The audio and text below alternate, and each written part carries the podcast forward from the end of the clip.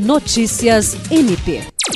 O Procurador-Geral de Justiça Danilo Lovisaro do Nascimento se reuniu neste sábado, 25 de março, com os integrantes do Ministério Público do Estado do Acre, escalados para fazer a fiscalização de abrigos e prestar assistência à população acometida pelas enxurradas e cheias do Rio Acre.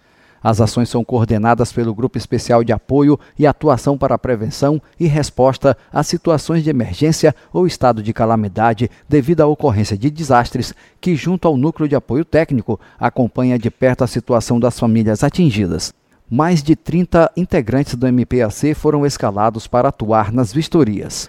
O procurador-geral destacou que o momento é de se solidarizar com a população atingida por dois eventos, as enxurradas e a cheia do Rio Acre, que além de Rio Branco já atingiram municípios do interior. Jean Oliveira, para a Agência de Notícias do Ministério Público do Estado do Acre.